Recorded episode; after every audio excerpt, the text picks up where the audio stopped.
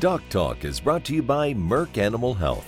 By integrating the comprehensive animal health product portfolio of Merck Animal Health with the innovative technologies of Allflex Livestock Intelligence, we are shaping the future of animal health, resulting in more effective solutions and healthier animals. Hey folks, welcome to Doc Talk. I'm Dr. Dan Thomson. We have a oldie but goodie, Dr. Chris Reinhardt. He's been on the show so many times and it's great to have him back. We're going to talk about receiving calf nutrition. Stay tuned, much more to come. Hey folks, welcome to Doc Talk. I'm Dr. Dan Thomson here with Dr. Chris Reinhardt. Dr. Reinhardt is a ruminant nutritionist and technical services specialist for Zinpro Corporation. He and I worked together for decades at Kansas State University. Uh, just great to have you on the show. Thanks for having me. It's always it's always fun. We always get into some good stuff. Oh yeah, sometimes it's worth your while to watch. Anyway, um, uh, uh, Dr. Reinhardt has been one of those people. We've done so much research together. Um, we continue to do research together, and today, with with fall coming on and things of that nature, I thought let's talk about starting these calves on feed. And and Chris, you know, one of the things you mentioned as we were prepping for the show was, you know, we we talk about high risk and low risk and ultra high risk and all that kind of stuff when it comes to our processing protocols and our doctoring protocols, but maybe we need to back up and, and do some of that for nutrition. Yeah, the timing's perfect. I mean, we're starting to see it. Fall started a little early in some parts of the country, but temps are falling and cattle are moving and it's time. Yeah. So let's get into that. Let's talk a little bit about how, you know, classify how to classify those cattle as they they come in. What are some of the things that we're looking for? Yeah, a, a lot of that has to do with historical perspective. If you bought these calves year in year out, you know what their expectation is from a health standpoint, from an intake standpoint, etc. But then maybe you haven't bought these cattle before, and you got to start looking for the things that might contribute to either good outcomes or unfortunately bad outcomes. Yep. And so if I was looking at low risk cattle, what would be your description of a low risk steer coming into a yard? Yeah, probably short haul, an hour or two away. Um, probably not tremendous, not extensively commingled with a bunch of other cattle uh, to where they're exposed to new pathogens. Um, and then weather, I think, has a lot to do with it as well. If you're receiving during real mild conditions, I think cattle can deal with a lot. But if you if you dump a 30 degree fall and rain on them, they just turned high risk. What about uh, previous nutrition? Um, bunk broke, water tank broke. Would that be something you would be looking at as well? They know how to eat coming in. Yeah, that would be kind of a subtle uh, modifier. If if they've come in with all of the, the previously mentioned things and they've been fed at home to where they can walk up and drink out of your system and eat out of your bunk. That i mean that makes everything so much easier. So then risk from that that's kind of like buying a car the base model. That's the base model. Now we start adding things on that increase the risk of those cattle not only health wise but economically. Yeah you taught me years ago there's there's health risk and there's a risk of losing money and they're oftentimes connected especially if we don't if we don't classify them right and if we miss the mark on the, the categorization. Yeah the the low risk cattle uh, are pretty much cookie cutter.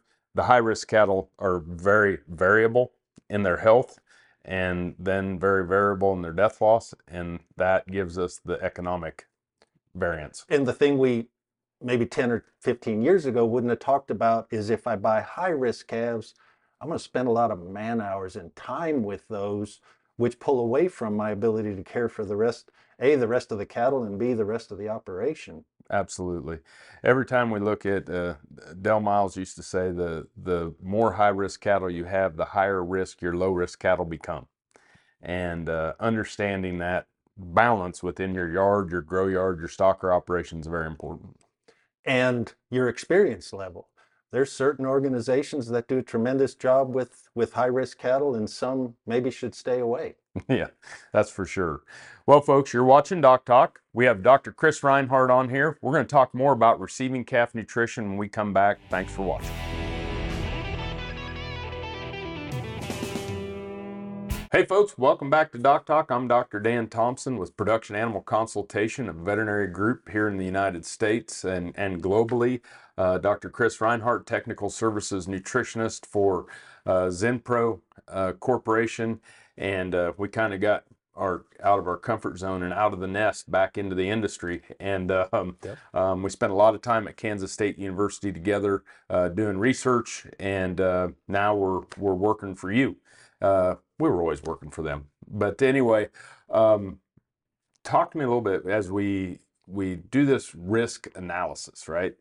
Um, and and we have high risk calves and low risk calves. There's there's probably some differences in what people that are buying those need to worry about. Yeah, the high risk calves, I'm a nutritionist, so that's what I focus on is the nutrition. Our number one concern on high risk calves is are they going to eat stepping off the truck when they come in? And so we do everything we can. We bend over backwards to make the the feed environment and the bunk as attractive as possible. Water, we talk about water. Do they know what a mechanical water is and are they going to go there and and and get rehydrated after this long journey? and things of that nature. Whereas low risk calves, especially like you said, if they've been fed at home, they're going to walk up to the bunk and eat whatever kind of whatever we put out there for them. And so that's a big that's a big focus for a nutritionist. Yeah, I watched some calves, and we always want to make sure we have something in the bunk when we put new calves in a pen. It's nothing more disheartening for me than to watch some new calves that have come in long haul, and they walk into the pen and they walk up the bunk and they're like, "What the heck," you know? And uh, and so just some some management practices for y'all. But so, what are some of the things nutritionally that are different between these two classes of cattle? Yeah, that, uh, you had brought it up earlier. I should have mentioned it. What have they had before from an energy standpoint, from a protein standpoint? This summer was brutal in a lot of parts of the country, and through no one's fault other than other than the weather, these calves are coming in with very little nutritional background, and so we've got we've got to pay attention to that when they come in, and that's going to contribute to their health outcome.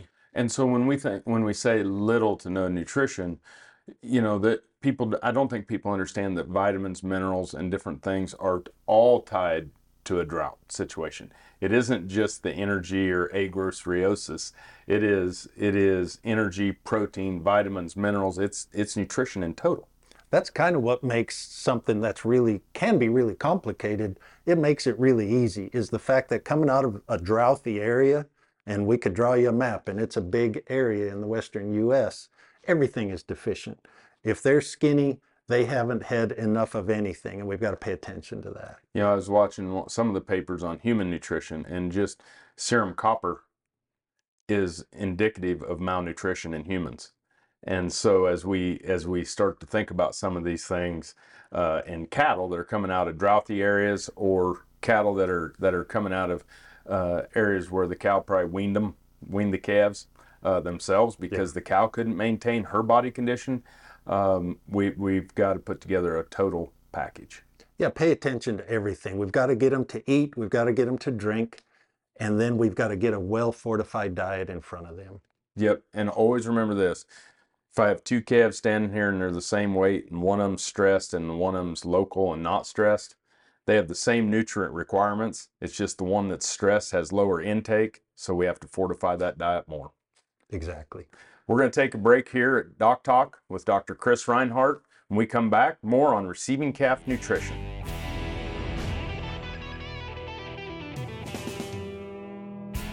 Hey folks, welcome back to Doc Talk. I'm Dr. Dan Thomson here with Dr. Chris Reinhardt. He's a technical services nutritionist for Zinpro Corporation and mainly handle their North American feedlot Mhm. division and um, sees a ton of feedlot cattle and uh, works with all the nutritionists in the U.S. Uh, and a lot of us as as veterinarians. And um, you know, one of the guys that that I go to for for answers on on questions. Um, as for me, uh, I know that y'all get confused sometimes. I'll say Iowa State and I'll say Production Animal Consultation, um, but they're both part of my life now. Um, in a public-private partnership, uh, still teach and a professor at Iowa State, and and working in the feedlot industry as a consultant. So, um, welcome back to the show. thank you Um, let's talk a little bit about um, what we want to put in that ration for the receiving calves. So I get calves in. uh, new calves, uh, and obviously it might even be for my own wean calves that I pull off the cow and bring home to the to the to the dry lot. But what are some of the things that you look for in a ration? Yeah, if we've gotten through that first 24, 48 hours and the stress period and and the cattle are comfortable and maybe they're now coming to the bunk, uh, we focus on energy, protein, minerals and vitamins. And and we've got to make sure that we've got a right balance and you brought it up before. If cattle are eating 12 or 15 pounds of dry matter, I formulate that diet different than they're, if they're eating 6 Yep. I've still got to get the same total amount of those critical nutrients into each of those 500 pound calves. Yep. So let's start out with with the concentrate to roughage ratio because getting some they got we have to start them out on some roughage because their rumen's not ready. Yeah, and and we've talked a lot about risk level in truly high risk calves that just have no interest in the bunk.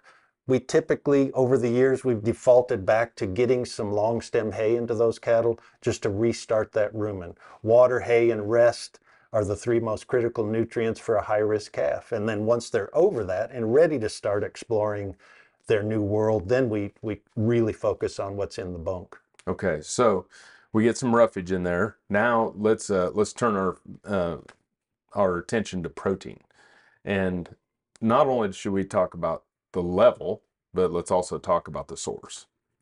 Yeah, so the level, and again, back to intake on the really high risk calves that are eating five to 10 pounds of dry matter, we've got to feed a higher percentage protein than in the, the bunk broke calves that are really hungry and I call them I call them robust, right? They're they're strapping, they're ready to take on 12, 15, 20 pounds of dry matter. I can go with a lower total level of protein but then the concentrate matters also. If they're not eating a ton of feed, if they're eating five, six pounds of dry matter, I've got to get more energy and protein into that diet. Yeah. So, uh, protein source uh, on these calves that are high risk, that really don't have a functioning rumen, uh, probably want to stay with a more natural form of protein. Yeah, more very, very little non protein nitrogen. Let's stay with, there's so many byproducts available. We can get a well fortified diet to those calves. Yeah, the the byproducts with those being 30% crude protein kind of took the fun out of some of the ruminant nutrition stuff we do, right? Yeah, it, it's it's in there to begin with if we've got the right kind of byproducts available. Excellent. So we've got the concentrate, we've got the protein. When we come back, we're going to talk about ven- minerals and vitamins with Dr. Chris Reinhardt. You're watching Doc Talk. Thanks for joining us. Hey, folks, welcome back to Doc Talk. Dr. Dan Thomson and Dr. Chris Reinhardt uh, bringing you a show today on receiving calf nutrition. Dr. Reinhardt, technical services nutritionist for the feedlot division, uh, Zinpro uh, Corporation. And, you know, as we talk about health, nutrition, and the interrelationships, you know, the big rocks are obviously the concentrate and the, the protein, the energy and protein of, of these calves. But now we get into some things that can really make a difference we're finding on morbidity, mortality with minerals and, and uh, vitamins. Yeah, really along the same lines, right? If cattle are eating a healthy dose of feed right off the truck, we'll go with a lower fortification level. But on these high risk and ultra high risk calves, we've got to we've got to up the fortification. Yeah. So let's talk about minerals first. And I want to talk about two areas of minerals because we've worked on some of these projects. Um, but the first one is is getting a kickstart in those calves. And and and we're finding out that that at the time of treatment or the time of high morbidity, high risk calves, that the zinc, the copper, the selenium, those types of products can actually improve the response in in treatment. It's it's phenomenal. It's been a lot of fun to learn these last let's call it 5 to 10 years. We've learned the function of trace minerals in the immune system. Copper, zinc, manganese, selenium in particular are absolutely vital to the immune system, the ability to fight virus. And I was, I'm just going to be honest, I was a skeptic. I was one of those uh, people that was uh, like, but as we have done research over the last four or five years, and what we have seen with COVID response, patients' response to zinc, now I'm I'm I'm a believer and and I'm studying it and we're working on projects and and so so if you can turn me around to have an interest in this, you can turn anybody around. Zinc is an absolutely essential cofactor in over 400 different enzymes throughout your body, mine, and a feedlot steer. And that's folds higher than anything we know about copper, manganese, and selenium. As important as those are, zinc is proving to be the absolute linchpin for immune function. So after we see what the the kickstart or the the ancillary treatment with with with uh, drenched minerals, the other one is getting it in the bunk. Exactly. And again, the higher risk those calves are, we've got to make sure we're getting as as many different ways as possible, giving them exposure to vitamins, trace minerals, as well as the rest of the macronutrients. But not only, you know, there's two things. There's one raising the the fortification within the diet. The other one is improving the the absorption of the product that's in the ration. And both of those are beneficial to that steer. Yeah, we we have a product called Availa 4 and we like to maximize the nutrition, the utilization of all forms, both organic trace minerals as well as the inorganic to get the most to those disease fighting cells as we absolutely can. Yep. And then vitamins to wrap up. Vitamin E, vitamin E, vitamin E. Yep. We say feed four times the NRC recommended vitamin E level. Work with your nutritionist, but Dave Sechrist's work has stood for the test of time in 1600 international units per day versus 400 improved uh, health and improved performance. Yeah, the, these calves need our attention. Once they're on feed and up and going, they're kind of self-sustaining, but those first few weeks off the truck, they need us. Well, I want to say thanks for you being on the show. It's awesome. It's always you. good to have you. Folks, thanks for watching Doc Talk. Uh, remember, always work with your local veterinarian and nutritionist. Uh, and if you want to find out more about what we do at Doc Talk, you can find us on the web at www.doctalktv.com. I'm Dr. Dan Thomson here with Dr. Chris Reinhardt, and we'll see you down the road. Doc Talk is brought to you by Merck Animal Health. By integrating the comprehensive animal health product portfolio of Merck Animal Health with the innovative technologies of Allflex Livestock Intelligence, we are shaping the future of animal health, resulting in more effective solutions and healthier animals.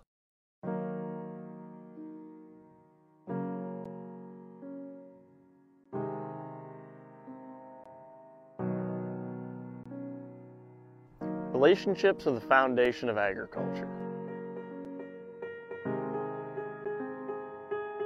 Proud of the relationships that we've built within the department and the industry. These are the people that make our worlds go around on a day-to-day -day basis, and they're the foundation of everything that we do.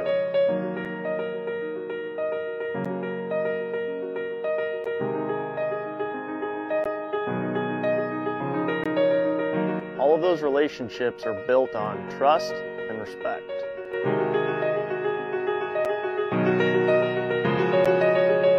We involve our students in the relationship building process by allowing them the opportunity to meet with industry leaders and professionals